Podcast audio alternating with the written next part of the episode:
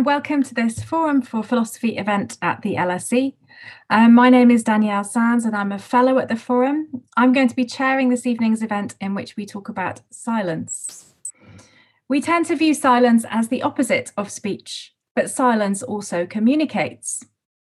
There is considerable interest in free speech, but what about the ability to remain silent?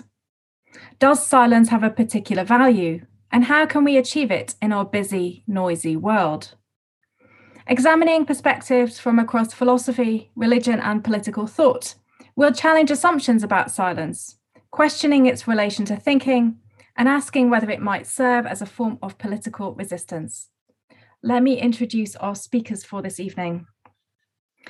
Rachel Muers is Professor of Theology at the University of Leeds. Monica Vieira is Professor of Political Theory at the University of York.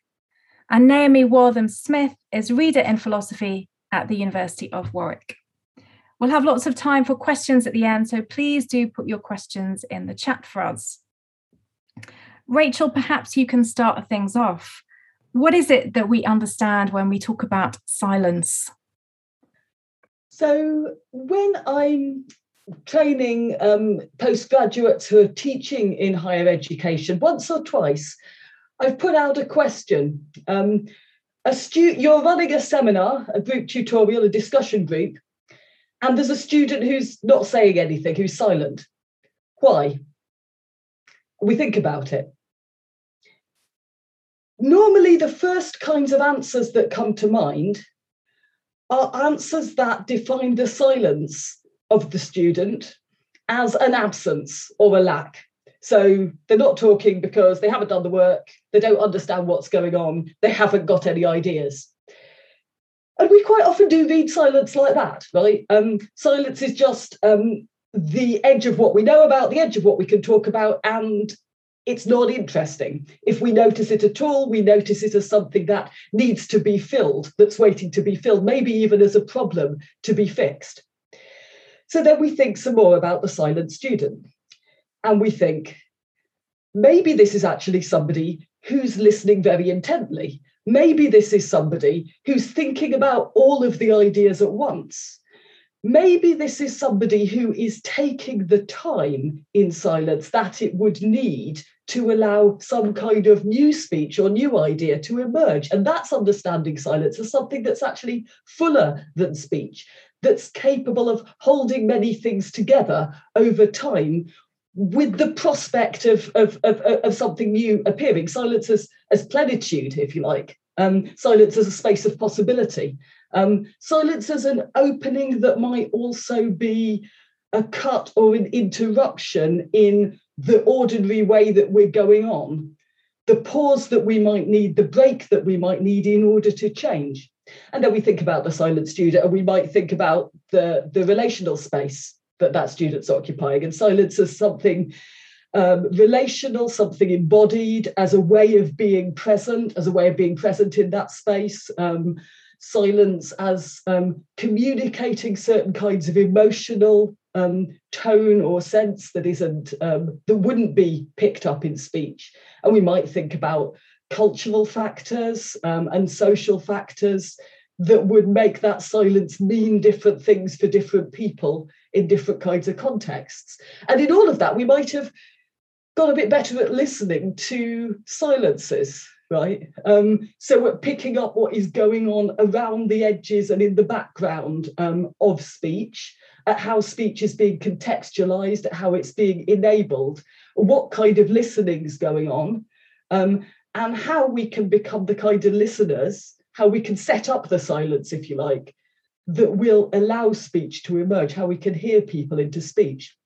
So there are lots of different, lots of different possibilities of silence at play. And the interesting thing about that little example is you can see them happening on the really on the really micro level interpersonal interactions, the, the difference between the silence when you haven't got anything to say and the silence when you've got too much to say, or the silence when you don't know what to say yet and the silence when you've said everything. Right? We can see these even on, on, on, on little um, uh, interpersonal relations, but we can also see how they play out um, at, at, social levels, at political levels, and we and and it, a fairly at a fairly deep level in thinking about philosophies and theologies of, of silence. Um, but one of the things that I've also tended to pick about up about silence is that mostly the first time you say it, people know think they know what you mean, and then as soon as they stop and think about it, um, they realise the multiple um, senses that it can have. Thanks, Rachel. I want to pick up on this idea that you said at the beginning about our default um, approach to silence is to assume that it's a kind of absence. Um, why do we do that? And and what does it tell us about how we understand speech in our culture? Monica, I wonder whether you want to respond to that. I typically do this. My students know this.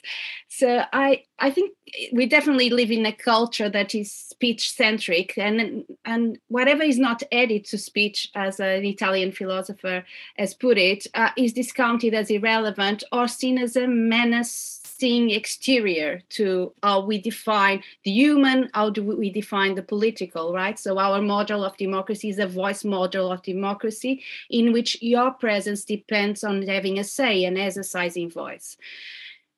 Of course, this is also connected more fundamentally with logocentrism and the idea that there is a tight connection between rational thought and the capacity for speech.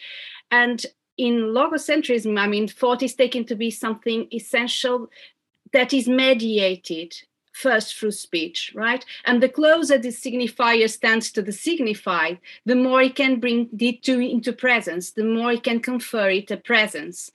And in this view of things, we can end up with this idea, right, that that uh, everything that is connected to presence, subjectivity, identity, agency, power, all come to be seen as conferred primarily by speech.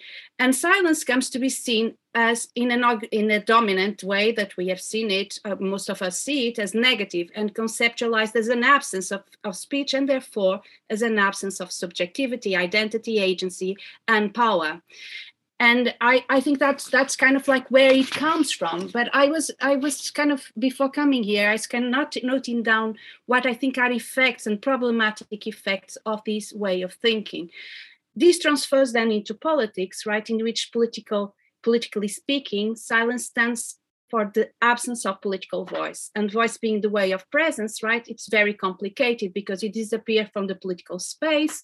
You cannot expect political power to see you to convey your preferences. You cannot expect to be represented because representation supposedly depends on this prior presence and the presence that is articulated fully for voicing to preferences right? So here you have again the dichotomy between silence as absence and speech as pre- presence. Silence as non-participation participation, speech as uh, participation, silence as exclusionary, speech as inclusive. However, I would say that this framework of things, right, where you have this framework that separates both in in a kind of very strong oppositional way, has uh, paradoxical effects, and I wanted to mention three of them. One is that the conceptualization of silence as an absence demotes silence as an object of study. If nothing is there, why look at it at all? Why bother? Right? This is very, very problematic. Uh, it's very problematic. One way to see that is this problematic is that we are lacking the methodological tools still in, uh, with which in, to tap into silence, right? So there is kind of like this how do you do? Because, of course, surveys don't tap into silence or citizen silence because they the ones that participate in surveys are those inclined to, to speak in the first instance so you get through this problem so you have to go, do more ethnographic work more slow kind of work that where you probe the silence you kind of inspect the silence you listen out to silence and what i think is, is very problematic is that here we kind of forget that silence, even what I call, I tend to distinguish between commissive silence and omissive silence, silence that that you choose to do and, and silence that you do not don't choose to do. And effectively, even omissive silence is a doing, is a produced, and very often is produced by communities, right? So the silence of uh, denial, for instance, the silence of political apathy is not natural or a default condition. It is produced and very often sustained by communities, right? It's very, it's very often hard work to ignore a problem. Uh, and and there are uh, there are really interesting uh, studies about, for instance, the environmental problems that some communities are facing in Norway, where they see it every day and they don't speak about it.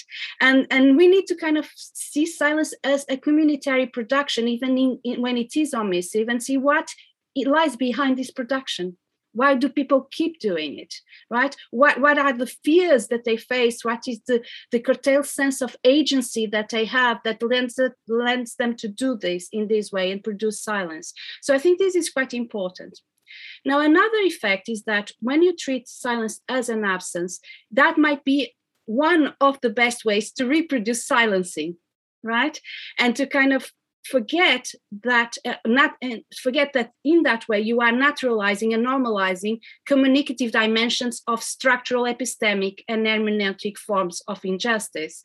To borrow from Rachel's work if you see silence as, as something that marks a, an actual presence or a potential presence an actual speaker or potential speaker then your attention is turned into these potential forms of um, structural epistemic and hermeneutical injustice that produce silencing and the absence of silence. These Monica, are, sorry to jump in. Can you just explain for us those those terms you just yeah, used? I will. I will. I will exactly this. So, if you see silence as a communicative, communicative dimension of these forms of injustice, you will see that silence is, a, is not an empirical fact, but a social construction, right? So here you are thinking of, for, for instance, uh, why do different people at different um, access or levels at, uh, of access to voice platforms. So can debate be excluded by lack of access? So speech is also very costly, right? To exercise speech, to, to exercise speech in a way that speaks to power is just accessible to some. So that's another form of exclusion. But most speech is silenced, not because people don't speak, but because others don't listen. And your capacity to speak is premised on the fact that you feel that you might be listened and you are listened to. So here you, you see that, that your capacity to, to speak depends primarily on audience uptake, right? So when you speak about epistemic uh, uh, epistemic um, injustice, it's because you are not credible. Your testimony is not believed. You are just an object of knowledge rather than an agent of knowledge. All of this can produce silencing. That happens very often with members of marginalized communities, racial, ethnic, and otherwise. And hermeneutical injustice has to do with the silence that is produced by the fact that you don't have a language in which to articulate your experience or your demands. And this is also a, prob- a, a, a, very often a problem that arises from structural injustice, relations of power in our society, but also from historical injustices that live into the present. So, treating silence as presence of a potential or actual speaker immediately calls your attention to these these processes that might be going on, these structural features. Whereas treating it as absence might take your attention from it.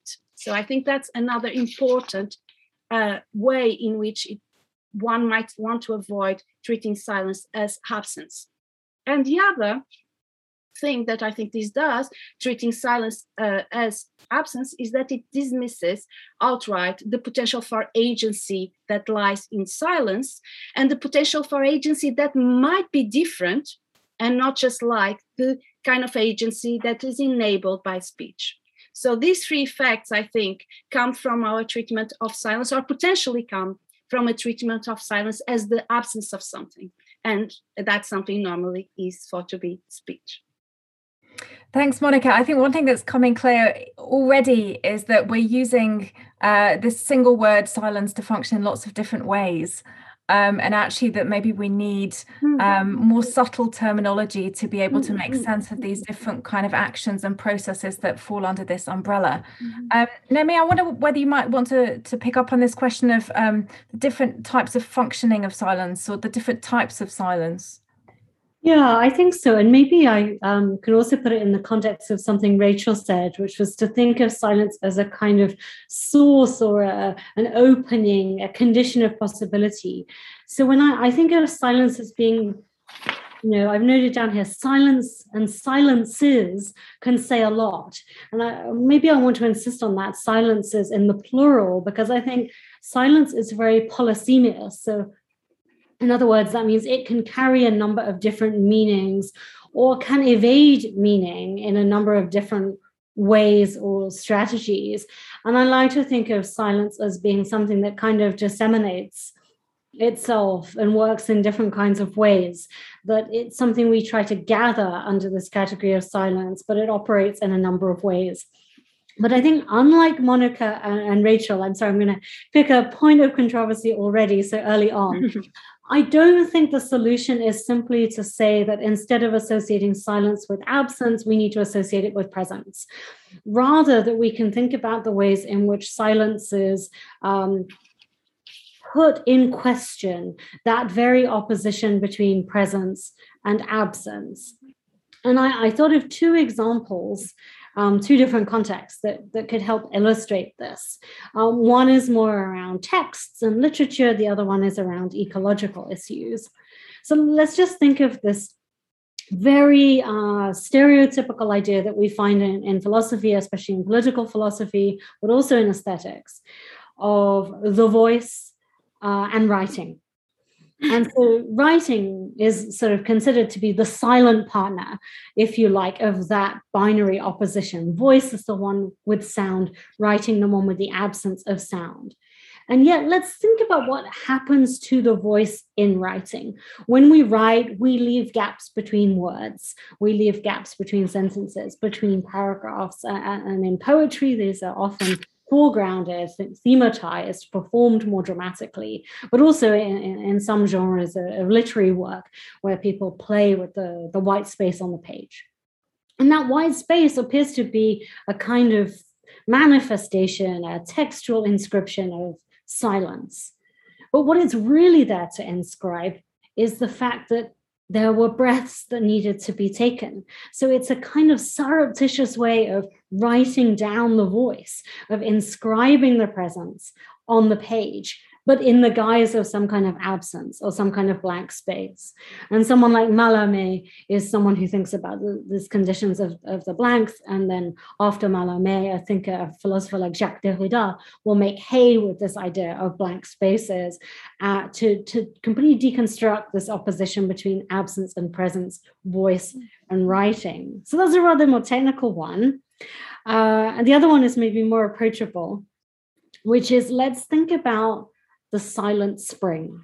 So, this is the case of when uh, bird migration patterns have changed or ecosystems have been damaged to such an extent that bird song or, and other animal sounds, insect sounds, but primarily birds and, and, insects, that the soundscape will be completely transformed. And Bernie Krause has done some amazing, like devastating work showing this. So we think there of silence as being the index of an absence the absence of birds, the absence of animal life, uh, of just organic life and its future potential. But it's also the index of another kind of presence, the presence of anthropogenic intervention, the cause of global warming and climate change. It inscribes uh, industrial capitalism in sound, in the kind of traces of sound, in vanishing traces of sound. And I think there are other ways in which we do this, just to touch on a few of them. I'm sure we'll come back to the political questions. I just want to brush on them very briefly. But there are other occasions where we use uh, silence, not to convey absence or presence, one or the other, but to show that these two things cannot be so disentangled. Life and death, if you like, are are often different to disentangle the it might not bring an end an absolute extinction. It might also be a kind of life that is struggling to breathe or is suffocated in some way. So I'm thinking about the use of uh, silent vigils to mark Grenfell, for instance, that is there not simply to mark the deaths, the lives that are lost, but also the kind of conditions of suffocation under which certain parts of a population continue to live in the 21st century, or the Marche Blanche uh, for victims of police brutality in the Quartier Populaire in France, that are often, in fact, not silent. Um, but again, that image of the, the, white space as something that is silent is, is in that name there of the Marche Blanche. So I think you know, I just wanted to kind of complicate these ideas of presence and mm. absence or the association with kind of silence and life or silence and death and extinction. And, and just point out a few i could point to all kinds of things uh, to which silence can do. I noted down a few. It, it can show assent or withdrawal refusal or consensus. It can be calming or fearful. It can be a threat a rebellion but it also can be quiet acceptance or submission renunciation. So i think these things often complicate uh, they can include mixtures of being mm-hmm. present and being withdrawn. And I think that's something I think we're all, all touching on already that silence can do and be many things. You know, I, I would I'd say to that that I fully agree. I think what I was saying is that if you see the silence silence that you see as the mark of a, an absent presence, right? That that that calls your attention to certain things that you might dismiss otherwise. But it's the mark of an absent presence and therefore it's not absence or presence. It is something trade trading between because i think the danger here is to do um, a binary in reverse right to just change the terms and continue working within the binary and i think we are all engaging in the deconstruction of the binary binary as such and that's a project that we are trying to do by looking into silence rather than just speech so it's a question about temporality as well, isn't it? I mean, the, the, this this this is what really struck me in what you were saying, Naomi. That that um, the, the, the spaces on the page, one of the things that they're doing, you could argue, um, is emphasizing the time takingness of the word. And that already mm-hmm. also you could say shifts how you think about presence and absence, right? Because there is there is something coming, there is something that will be said. Well, okay, it's not here yet, but it's on its way. So we don't have this, oh well, it's either it's either real or it's not real. We have the categories of potentiality, we have categories of futurity. Um, and that to me is it, that's actually one of the really significant things philosophically about silence is that it takes time um, and the other the other the other side of it would be embodiment right um, mm-hmm. so that would would would the the, the sense that um, to talk about um, silent presence is to draw attention to a body but then that's not to that's also to draw attention to the body in time and the body with its um, possibilities, potentialities, um, losses, so on and so forth. Yeah, I really like what this emphasis on sort of the potentiality of silence. Because if you think about it, in a moment of silence, it's possible both to remain silent or for silence to remain, or for silence to be kind of broken. broken. So it exists, it's it's kind of, but it is also, you know, that contingency is also a part of silence. And I think that that's something that's really coming out in this conversation.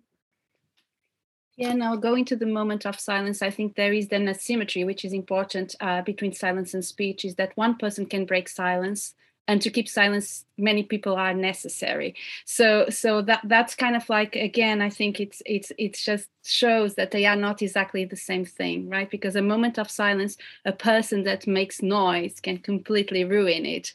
Um, and where and, and, to keep that silence we need the cooperation of everyone. You cannot keep silence alone not even your own silence. You can keep alone if you are with others right? You, they have to sustain your silence as well they have to they have to be there to support and sustain it over time which is quite important in terms of you think of the creation of community when you think it through silence I find this very appealing, but you can probably see, I think Rachel and I are pondering this.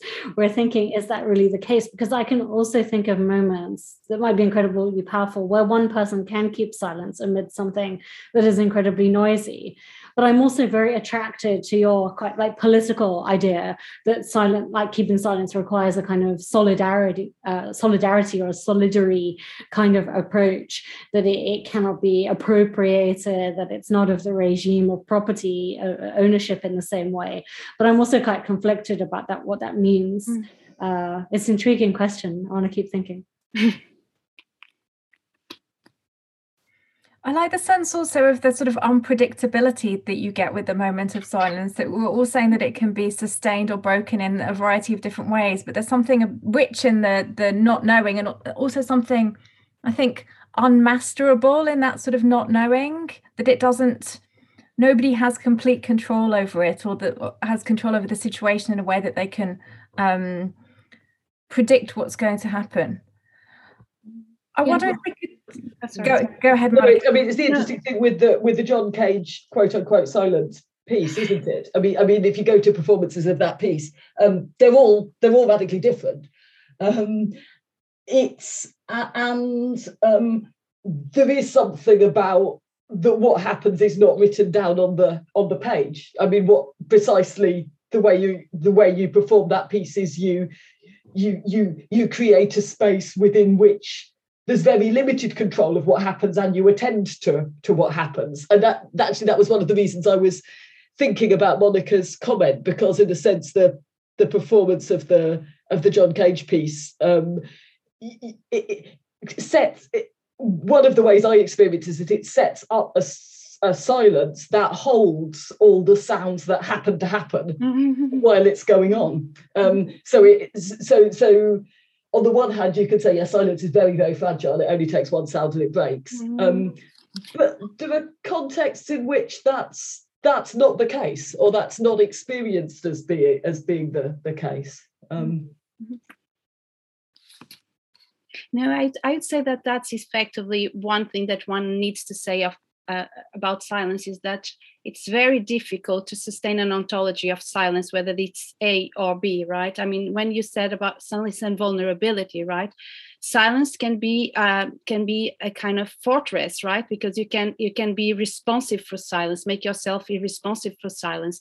So when a decision is taken and there is no other level that you can use for instance in a court case right it's it's silence yeah i'm not accountable anymore. It's closing the conversation right? So but at the same time silence and in particular the silence of listening comes with a vulnerability that is very courageous right? Because it's i'm open to what comes from you. I don't know what comes from you. I'm open to engaging it and to receiving. I'm not taking it and engaging it seriously and thinking through what i thought before critically possibly when confronted with it.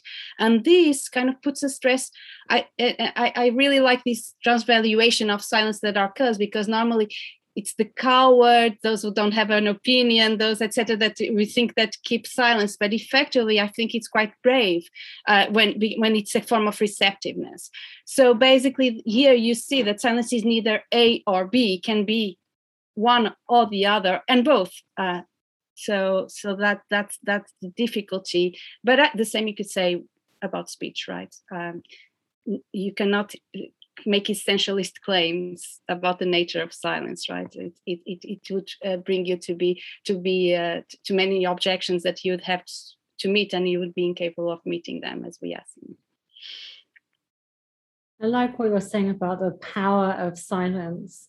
I know that's one of the things we wanted to talk about a little bit. That when silence can be incredibly powerful um, and i think there's you were talking about receptivity but that that's the kind of power when it shows like attention mm-hmm. like i mm-hmm. think sometimes silence is produced um, by virtue of like listening attention it doesn't mean there's an absence of sound but it can mean mm-hmm. um, there's a certain quieting of um, the inner voice or the inner monologue um, but i was also thinking you know in pol- political dimensions that um, discretion at times may be something that's valued by the capitalist class to protect their interests but discretion also has a, a kind of function within resistance.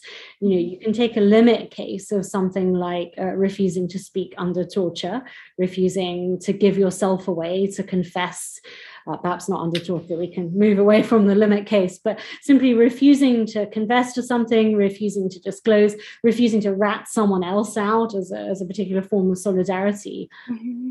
But I think, especially in an era when transparency is wielded not simply in the sort of enlightenment fashion of exposing, but almost like a kind of now thinking about how do we resist a kind of excess, a kind of authoritarian turn in enlightenment, where one instead says that keeping silence is a form of resisting those demands to be accountable, the demand to give an answer, the demand to reveal oneself.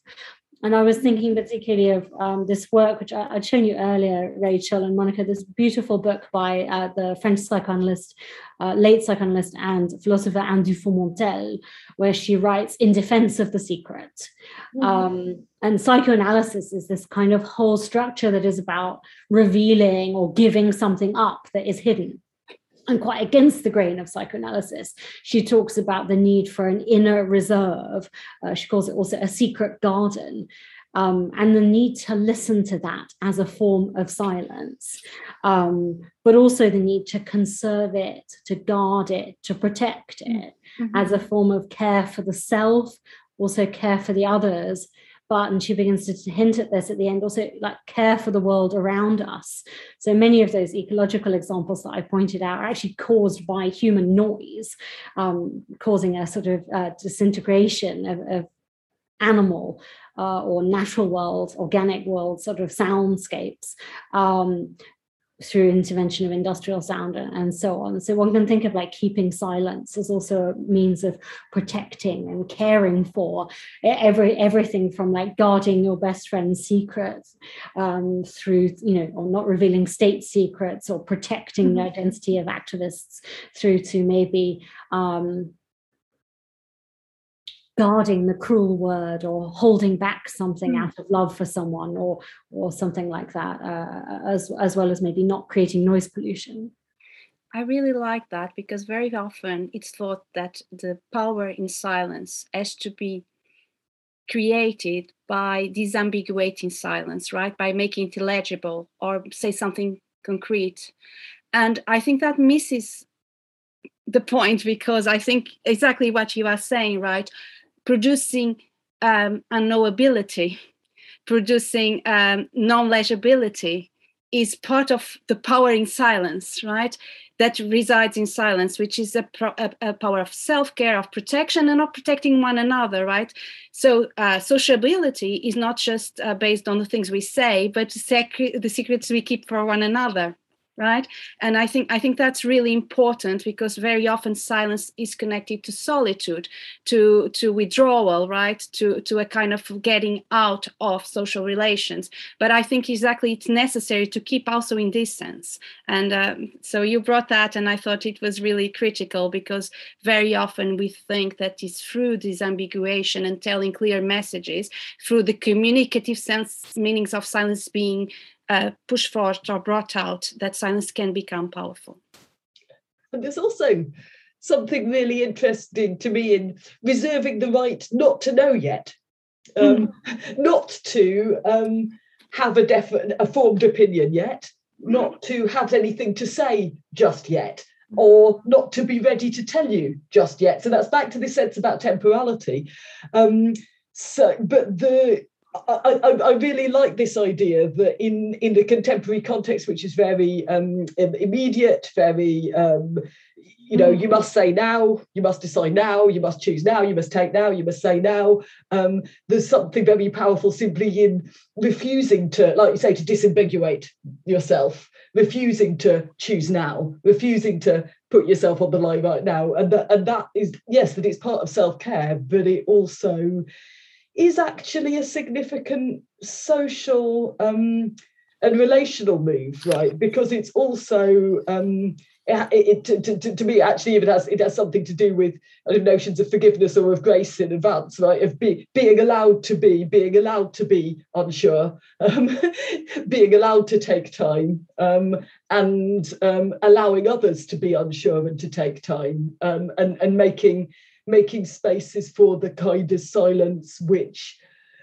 as you say doesn't need to explain itself instantly in order mm-hmm. to be mm-hmm. made um, in order to be allowed to be there i really like that idea and you can think of it uh, in unfolding and and I think Dufourmantelle talks a lot about how silence and secrets are essential for intimacy, which seems counterproductive, right? Because there's also this little story, you know, you reveal all in, in your romantic relationships, you must show all of yourself. Until you do that, you're, you're not fully committed, or mm. um, that trust somehow requires this transparency.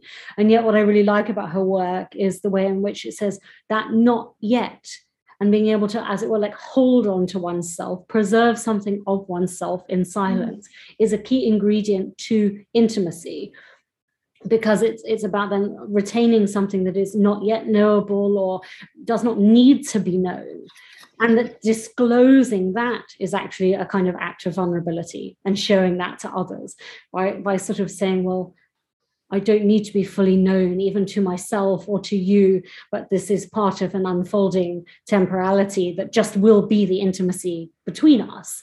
And I think that, that that's quite interesting um, as an idea on that level. And if you think of that sort of also politically, I think it can be very, very strong in the sense that you know it, it, can be almost quite aggressive to to be silent but i think it can also show a kind of resolve um, perhaps um, in i'm thinking of situations where silence might be used in kind of activism or or by political dissidents. And i think it, that can show a kind of um, ability to hold on to oneself or to hold on to the integrity of the movement or one's ideals um, against a sort of barrage of demands to give account. And then, and it's again, that's that's sort of like saying not yet, or you can't make it fully legible, intelligible, knowable. You can't give a full account of its depths in some way. And I, I think that can be quite unnerving um, to one's political opponents as well, because you, you can't take the full measure of what you're up against. Uh, so yeah, I think it has both these sides. One of like interpersonal intimacy that is not maybe hostile or aggressive, but but it can also be a sign of political power. I think it, uh, used by those who are oppressed um, to resist uh, compelling force over them. I just want to jump in with a reminder to our viewers that you can put your questions in a chat and we will get to them shortly. But I wonder if we can dig a bit deeper, Monica, onto this idea of the association between uh, silence and political agency in a context where we tend to think of of silence as as, as being forced to be silent rather than something as as generative or proactive so i think when you see the work of political theorists uh, with silence, they normally think that silence has uh, some fragilities that are at least higher with respect to silence than they are with respect to speech. One is that it is ambiguous, and because of that it is susceptible to appropriation misinterpretation uh, misdirecting distortion and etc right? And if that's the case right then the, the question is how do you disambiguate silence? How do you uh, account for communicative silence that is chosen deliberate but might be misread by might be appropriated for another person's hands for parties for for leaders hands rather than than speak what it wants to speak now, while I think that um, there's there's something in this that cannot be totally put aside because I think there, there, there are concerns here that are relevant. I think that the project of empowering silence through this transformation of silence into a clear message that the system might register uh, has its uh, shortcomings, right, and, and has its limitations.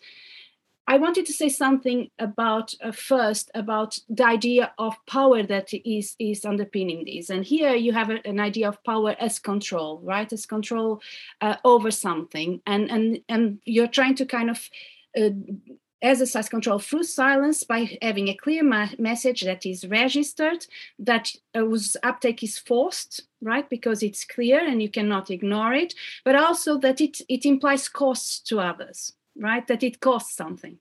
So think, for instance, of abstention, right? Abstention is normally not not not uh, collected. Not, I mean, we kind of like said, no, the numbers are high, and we we are kind of have that worry, concern moment, but it's kind of like then dismissed, and and then we return. There is a certain complacency of democracy with abstention, and it's there are ways in which you can register the silence of abstention and make it communicative or try to make it. One is forced vote, and, and take away the right, to, I mean, internalize the right to silence so that it has to be exercised in a way that is registered rather than outside it. You can, for instance, um, introduce the blank vote when people can protest, and then people can protest within the electoral system by ticking the none of the above and kind of register their their silence as a form of protest right? And you can try to design there are mechanisms uh, or introduce uh, quite high thresholds where those that exercise power are empowered to kind of prevent a decision from being taken. You can do various ways in which you might empower silence in ways that become more costly right? And that abstention is counted in and etc in ways that it's not but I think that all of these have quite limited results in the end and actually sometimes can backfire. for instance, think for of the of uh, there was a referendum in Italy where the church told uh, believers to not participate because if you didn't attain the minimum threshold you would invalidate the outcome. And here you can see like that not a vocal minority but a silent minority can effectively be very conservative and maintain status quo. And that's what happened uh, with with so thresholds are can work both ways right? They can and and, and it's not not a solution for for all the problems that we envisage. So there are mechanisms in which to give bite to silence, this ambiguous silence, in the sense that political theory uh, scientists are looking, and to register it and make it uh, cause cause some damage to someone, so that so that people uh, take it into account and react and and and, and respond. But I think there is a limited um, kind of spectrum of things you can do to to to to do to do this make this work or make this work in the way they are expecting. And here i think that what science can do and more radically is to kind of change our understanding of uh, power and political agency and i think that that is something that they overlook. So really instead of of, of seeing power as something you have possess exercise over silence can take you to think of power as something that holds people in a kind of relationship to one another a relationship of presence and attention to each other of a certain form. And i think this is a different understanding of power and how you generate power and and uh, what kind of things are required for that generation of power that that that political theorists tend not to work with because they are still wanting to think of power as power over power to influence to have power to get determinate outcomes uh, out of your exercise of silence. So there is a limit i think in, in, political science to, to political imagination where you are kind of just running with an understanding of power and trying to see if silence can deliver on it. And i think that silence if it is to perform any fundamental and radical role is in altering under the understandings of power. Power as residing in situations rather than people for instance, right? When we keep silence together, the power is in the presence and the way in which we, we, occupy space, the way in which we relate to each other in space, the way in which we interrupt time. And this is not anyone's. It's it's it's of the situation that we create acting together. So I think this produces changes in our understanding of, of agency through silence. I would also resist this idea, which I think it's still kind of pulling us back to the binary that if silence is to be powerful, it needs to be resistant. And all silence that is powerful is, is because it is resistant. Yes, silence very often offers a freedom from power by by hiding you by by uh, by acting acting in ways that are ambiguous by by by protesting by dissenting through silence and etc that's a a function that silence can can can can perform in terms of political agency. But i would say and this I, there is a kind of very very known text by wendy brown where she says okay silence has some power but it's always a freedom from never freedom to to constitute the world otherwise, to constitute political agency otherwise, to constitute society otherwise. And I think that's a big oversight uh, I don't want to take all the time, so I'll let other people come in. Just to sort of re- recap, Monica, I think it seems to me what you're saying is that that any attempt to sort of translate silence simplistically into existing p- political frameworks is a sort of missed opportunity. And actually, what silence can do is maybe transform the way we relate to each other on a sort of individual level, but much more broadly in sort of bigger understandings of political agency and political I guess, interrelations in the political sphere. Yeah, sure. So that's exactly what I'm saying. So the attempt here is to transform silence into speech, to make it work like speech so that it registers, so that it influences political behavior from our leaders or from our uh, of, uh, from our representatives.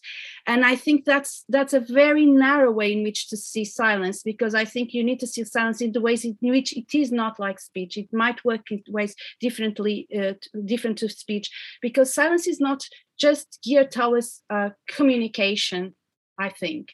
Uh, communication is something that silence might might do, but it does many other things. It's a way of being together in, in a different form right it, it's it's an embodied form of action and i think that is lost in this in this understanding where everything is about turning silence a communicative silence into an explicit message that will be registered and will influence power. So that's kind of the logic going here. And that's still kind of just drawing you back to a purely vocal model of politics where silence is going to be always very second best right? I mean because it it, it, just not doesn't do those things as well but these other things potentially much better right? And and that and and the the kind of explosive power of silence in doing those other things in changing our conceptualizations of what constitutes political power right is very is very different. I will give you a, a, an mm. example for instance in terms of um, so the ability to control and influence, right? Silence it might be a way when you restrain yourself and don't speak and let others speak, right? You are conceding a space for others to influence and exercise their control. And that is, is, is a formidable uh, thing to do in terms of, of, producing political community that is different from the one in which silence is a form of, in which speech can be a form of dominance and control. So people who speak without stopping and occupy the space don't let space for others to to to occupy and to to exercise influence to persuade others about the claims they want to advance. So this is re- reconstituting the regime of irritability and also the the the, the, the regime the, the, regime that that is very much focused on speech and the power of speech and its exercise. Thanks rachel. I think you were about to jump in it was ju- it was just occurring to me, um, Monica, if I'm understanding rightly, you're you're you're in a sense re, um, I'm really attracted to this um, reconstituting a model of political power, taking silence as the key um, metonym, right? Really, isn't it? So so so so so so we say, what does a politics look like if we start from thinking about silence? Um, um, so one of the, the features that strikes me as obviously advantageous there, as well as everything that you've already listed, is the ecological possibility, mm-hmm. right? Mm-hmm. Um, so because you're talking about um, embodied co-presence, um, uh, power in a situation, power in a set of relationships, and that can be um, an ecological situation, a set of ecological relationships, right? So it can go to the more than human, and one doesn't need to think about including the more than human in politics simply in the mode of how do you give it a voice,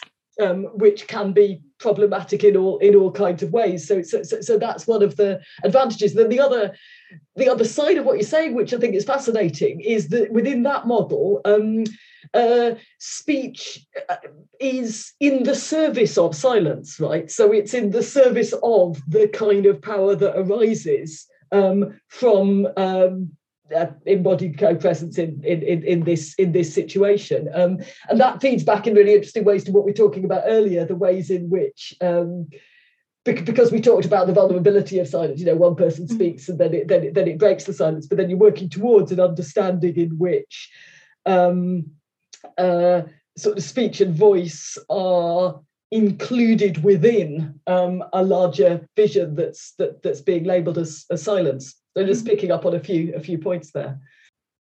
I wondered whether I could just also take us back to a term you used right the early on, Monica, where you referred to logocentrism, and I think um, unpicking that is actually probably quite key to getting at the mm uh, you know, taking down this opposition between speech and silence, where one might always be in the service of the shadow of the other. Because mm-hmm. listening to you talk about silence, I was also thinking, well, many of the same things need to be said about speech.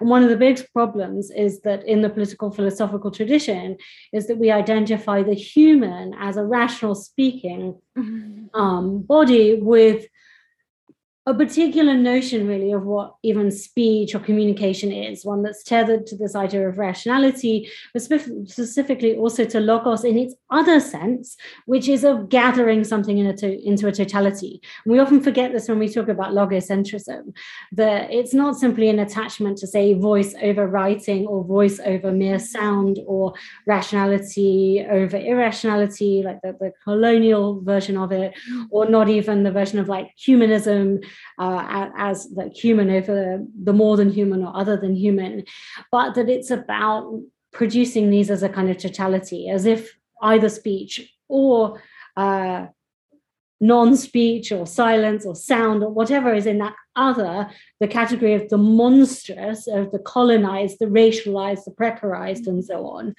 as if it could be formed into some kind of totality or as if both those things the whole and the excluded could be totalities. And so it seems to me that i almost want to think of silence as that which ontologically precedes any of those distinctions. So precedes the distinction between speech and silence, precedes that distinction between logos and its monstrous, irrational other, or whether that's phone or whether that's kind of exotic, barbaric speech or, or, or whatever, or music potentially uh, mimetic poetry lamenting and wailing for plato mm-hmm. that he associates right with democracy mm-hmm. not logos but this wailing this otherness this this madness and i think i like to think of silence going back to that idea of it Rachel your idea of it as being a kind of well of potentiality as something that kind of has the power to dismantle all those binaries in the sense that mm-hmm. it's a kind of shattering force that comes before before those distinctions. Um, but perhaps that that's um, I noticed there was one of the questions coming up, and I can say a bit more about whether that makes silence infinite or not. Um, but maybe I'll just stop there and, and see if other people want to add anything. I mean, I did wonder whether we could bring this round back to you, Rachel, thinking about sort of religious histories and traditions of silence and how they fit with the kind of conversations we've been having about absence and presence and potentiality. Well, yes, um, because there's this interesting. There's lots of ways you can go. Sorry, it's a big, it's a big question to bring in lots, of, lots, of, lots of ways you can go with it, and so, so, so one of the really, um, one of the things I was thinking through as Naomi was just speaking is the um, the apophatic tradition in theology, right? So this is the the speech about God, which is the failure of speech right so so so so it's speaking in a way that dismantles speech. It's the god is not this and not that or it's stating contradiction stating con- and juxtaposing contradictory claims with the intention of of, of of of demonstrating that they they they break apart. So it's it's it's um uh, modes of speech that um, you could argue that they aim at silence, but they what I think I think actually Naomi's um, what Naomi's saying is clearer because they, they, it's actually also aiming at pointing at that which lies beyond distinctions, including the distinction between speech and silence, mm-hmm. right? Um, so it's not um, uh, bringing in silence to trump speech because that's actually already um, that's a distinction between things, right? That's that's that's um, two boxes you can put world stuff in, and and and and, and the claim is that to to speak of or to, to refer to to to God. Um, if it's anything, is to refer to what lies beyond um, any set of distinctions within the world, including the distinction between speech and silence. So, so silence has got this really interesting doubleness. Um, mm-hmm. that it's both part of the world and it's the way that you gesture towards towards transcendence, the way that you gesture beyond um, all the parts of world. So, so, so, so it fits actually really nicely with what Naomi was just um, saying. Um, but then I think there's also um, really uh, there's, there's, there's also something really important about um, the um, understanding understanding um, transcendence not just as as as, as, as emptiness um, or you know what happens when you fall off the edge.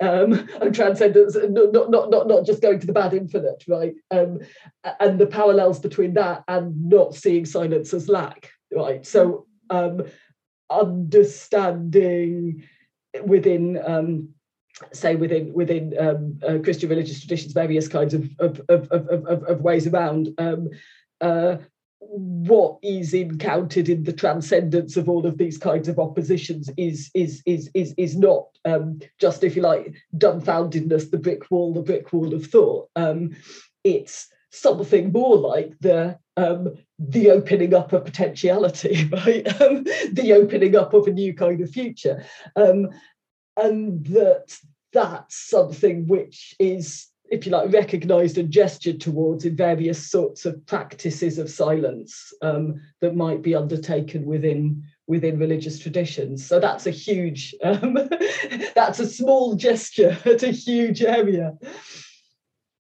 Rachel, I want to follow up straight away with a question that we've had um, quoting you. Um, so it's a question from David Collins, who quotes you saying Quakers claim that their continued adherence to certain practices, including silent, unprogrammed worship, results from the continued or repeated experience that these practices work. So the question is Would you offer some reflection of the issue of whether such practices, grounded in silence, are about beliefs or about experiences that work? Yeah, um, so that, that that's quoting something that I wrote in case anybody's thinking they they missed something that I that I said earlier.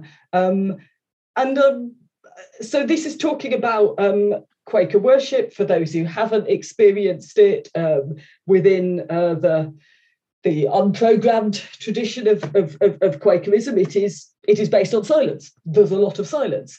It's not silent in the sense that nobody's allowed to speak. It's silent until somebody is moved to speak, and sometimes somebody is, and sometimes they aren't. Um, and that's actually quite important because um, it's this sense again of silence as openness, um, silence as um, you deliberately interrupt whatever is going on. You interrupt a whole set of um, kind of default narratives and settings. You also interrupt um, uh, whatever um, ambient hierarchies of knowledge and power um, of operating, and you gather as a community in silence, and you see what happens.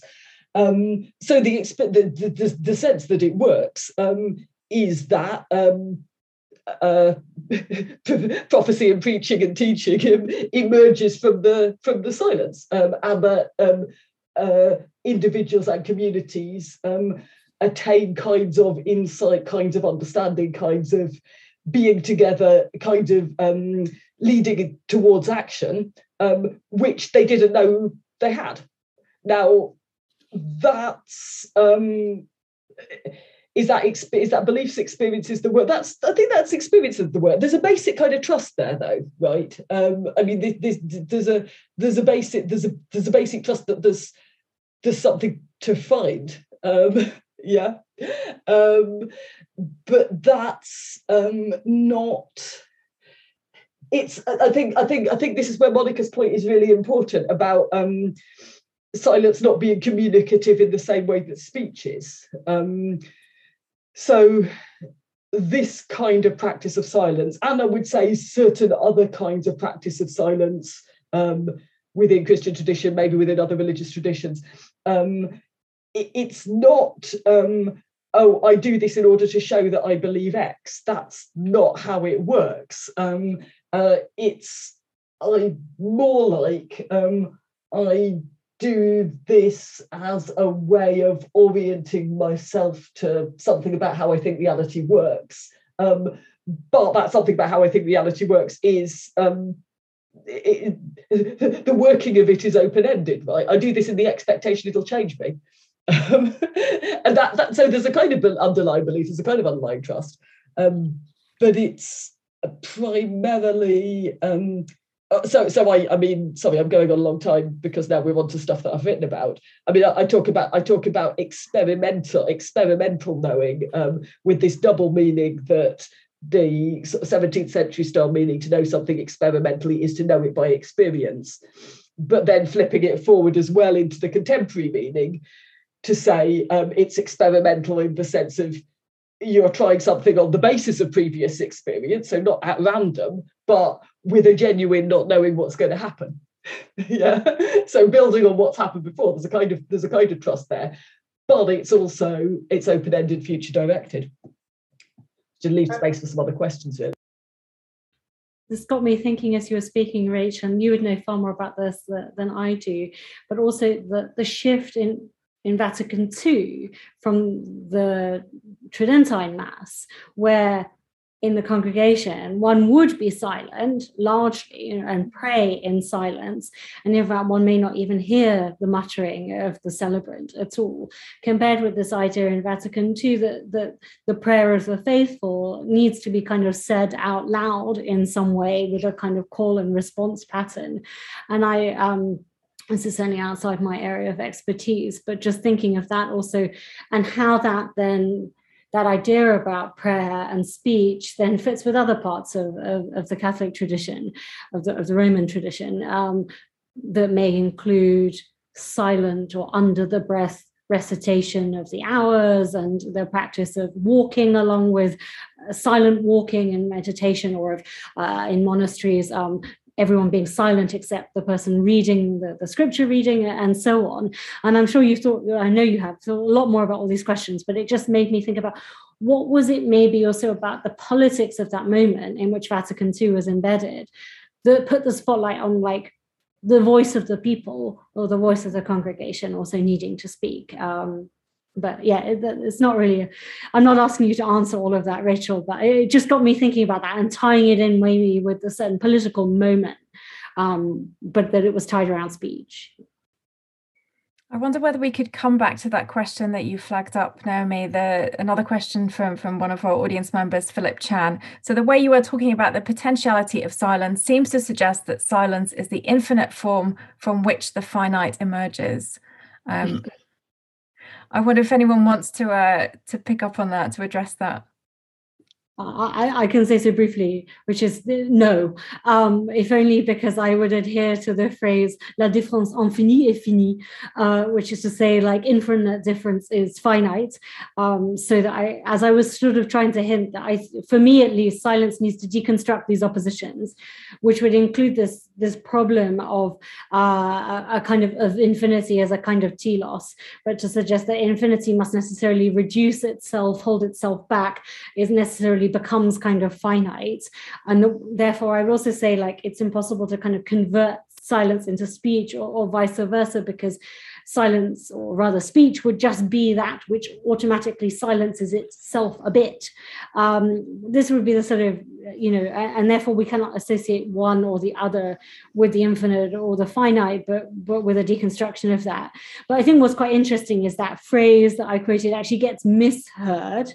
It's an example of like speech not being heard properly so almost as it were falling on deaf deaf ears because it was uttered by uh, the philosopher Jacques Derrida uh, on two occasions, and, and then a friend of his, a close uh, compatriot, someone who knew his work well, still manages to misread that and to invert infini et fini, uh, to end up saying that finite difference is infinite, uh, and therefore to twist it towards the infinite. And this leads Derrida to retort there's a, the reason for this comment that there's a religion in Nancy's thought because he is determined to convert the finite and tilt it towards uh, the infinite.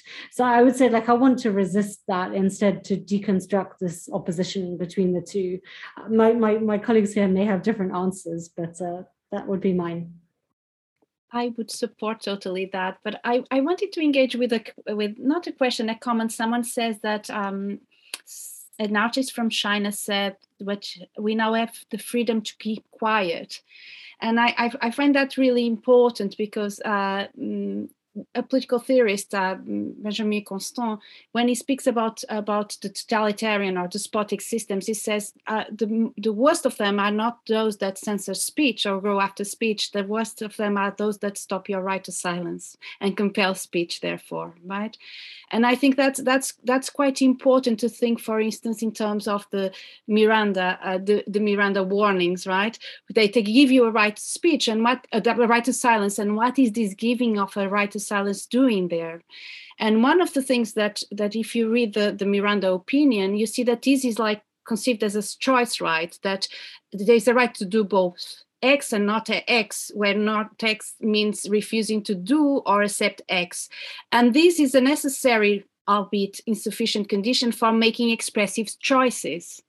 So, which means that your right to free speech is premised on the concession of a right to silence, uh, and and I, I, think I think really really this is uh, or to expressive speech, speech that means anything, the speech that is not compelled, speech that is not parroting, and this is is quite important um, to see that because the, the right to silence is behind also the right to, the the the right of free thought, free speech, but also association. And that's important because it comes with the secret, right? Associations depend on keeping secrets as well and knowing what we don't say and what you say to produce the associative link between or the bond between people. And um, and and uh, there are some court cases in America um, during the Red Square the scare sorry square the red scare where where where some of the lawyers use this right that the right to keep secrets is extremely important as a foundation of associational life.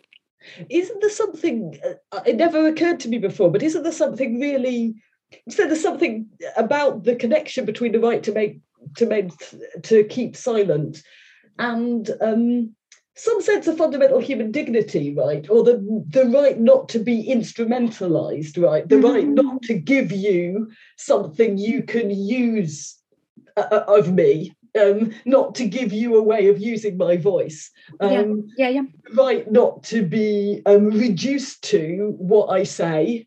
Um, there's something about the link between the right to remain silent and the the right to we go on using this language or the the the the, the need to be recognized simply as being here yeah? Um, and and and to be to be to be accepted to be recognized before um, you've done anything in particular said anything in particular been anything in particular fitted yourself in any particular kind of way into um, the society or the system that we've that we've got. Um, so there might be something really quite basic about this this this this um uh the acquisition of the right of the right to silence and how people understand why that matters to people and what they understand it to have to have given them. Rachel that's really interesting because some supreme court rulings uh, on the right uh, to free speech, they exactly use the right to silence as preventing instrumentalization so that you become a vehicle of state propaganda. And to stop that, you need to give the right to silence. So, exactly that worry and concern about instrumentalization and making you speak the words of others. A connected question uh, from one of our audience members. So, politically speaking, can silence be a mode of resistance and opposition as, quote, the pure form of negation or refusal to engage, leaning on Marcuse's, quote, refusal? Or is it then more likely to be interpreted or misunderstood as a form of surrender or even complicity? So, yeah, that's for you, Monica. Come on. Okay, so I can I can have a go at it. So fundamentally, I think here one of the questions is that audiences interpret the right to silence in such and such ways, and how do you prevent certain interpretations that are against what you might be doing, right? So if you are resisting, right, you that intention and needs to come through and how do, how do you, how do you do that by exercising the right to silence right which can be said to be a, a, form of complicity. And i think here there is an important thing which is to confer visibility to i mean some resistance when it when it's a form of protest right? Some of the power in the right in exercising the right to silence is uh, is not doesn't require visibility. For instance when when you don't fill out uh, documents that the state sends you because you don't want to give the state that information because because you think you shouldn't have that information and therefore you you kind of uh, don't say or say in ambiguous ways and etc so that's that's a way in which to resist right? But but it's but it's a form of refusing to to speak refusing to give information and etc but if we are thinking of resistance as protest right then that kind of resistance depends on some visibility to the act of protesting. And, and some signification that it's an, an, an act of protest and I, I think that that there it's very hard to to um, to kind of transform it or read it as complicity. I mean, think, for instance, of the feminist uh, silent protest tradition from the silent sentinels to to the the women in black and how they exercise. So this is really a rupture in the world as is by being present in a different way in public space signaling and in the case of the silent sentinels very clearly that you want don't want to be co-opted by continuing to engage in civil conversation with the government. And instead of making noise and being ostracized and marginalized by that as other feminists have been you exercise the right to silence very visibly very publicly. And in in, in amongst that you also appropriate the president's words and show how hypocritical and uh, they are by um, making yourself as the subject of those words and, and, and putting those claims in your own mouth of a collective subject. So this process is process of mimicking subverting and etc with this silence as a backdrop to it. And it's not a passive backdrop. He's doing loads of work in this. And i think this is the kind of resistance that could never be taken for complicity. There's no place for that for mm, of that it disallows that kind of reading I think there's some, there's some really interesting challenges, don't you think, in how how silence in that political silence of that kind, resistant silence, is made visible um, in a social media age, right? I mean, what does what does that even look? Are there some public spaces in which it's really hard to do um, visible um, and noticeable silence? I think I was also going to say, I maybe slightly modify that. I think that maybe any silence that is powerful as a form of resistance or dissidence has to take the risk of complicity. Like I, I mm-hmm. think anything that imagines it can kind of be safely on one side or the other, like as a pure form of refusal or something like this. And when you see this kind of rhetoric from the autonomists, to me, it, it, feels so ensnared in metaphysics that it's already conceded the terms of politics to the oppressor in a way, as if it imagines the only thing is this kind of blind negation. Mm-hmm. And rather, I suppose I'd be much more interested in forms of silence or withdrawal or quiet uh, from the Black radical tradition or from decolonial traditions, like ideas of fugitivity, silence as a form of kind of evasion or withdrawal or fugal kind of, like Fred Moten's kind of discussions of certain kinds of sound or sonic withdrawal, or like marronage. Mm-hmm. Uh, you know, I, I think the it can express a certain kind of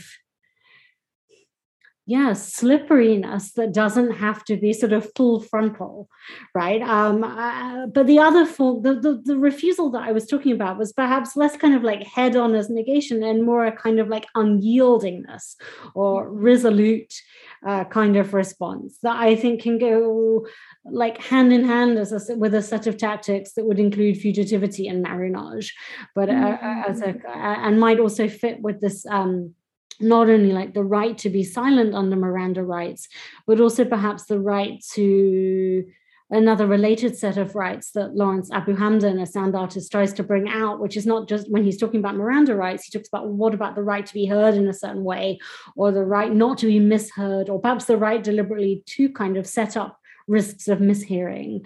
And I think those kind of more dispersive set of repertoires mm-hmm. around silence kind of interests me uh, politically, uh, mm-hmm. as well as kind of symbolic refusals, which I think perhaps have limited limited political potential actually. I want to finish with one question. Uh, so, once upon a time in England, there was quiet, the quiet hum of English voices in a pub. When and why did it become necessary here to have music, noise, filler, sounds, the absence of silence? The absence of quiet in England, even in urban London, represents a massive cultural shift. What happened and why? You've got two minutes to solve this. You could think of a breakdown of community because being comfortably in silence with one another requires some level of community making that might not be there and you need to fill in the the, the space that is created by that those broken links with with sound. So i mean that could be a way of reading. I don't know if that's what's happening but it could be one way of reading it. I have a more controversial answer. This is a nostalgic fantasy. Um, and the reason that it seemed relatively quiet was because uh, the capitalist class was quite comfort, confident and comfortable in its uh, domination.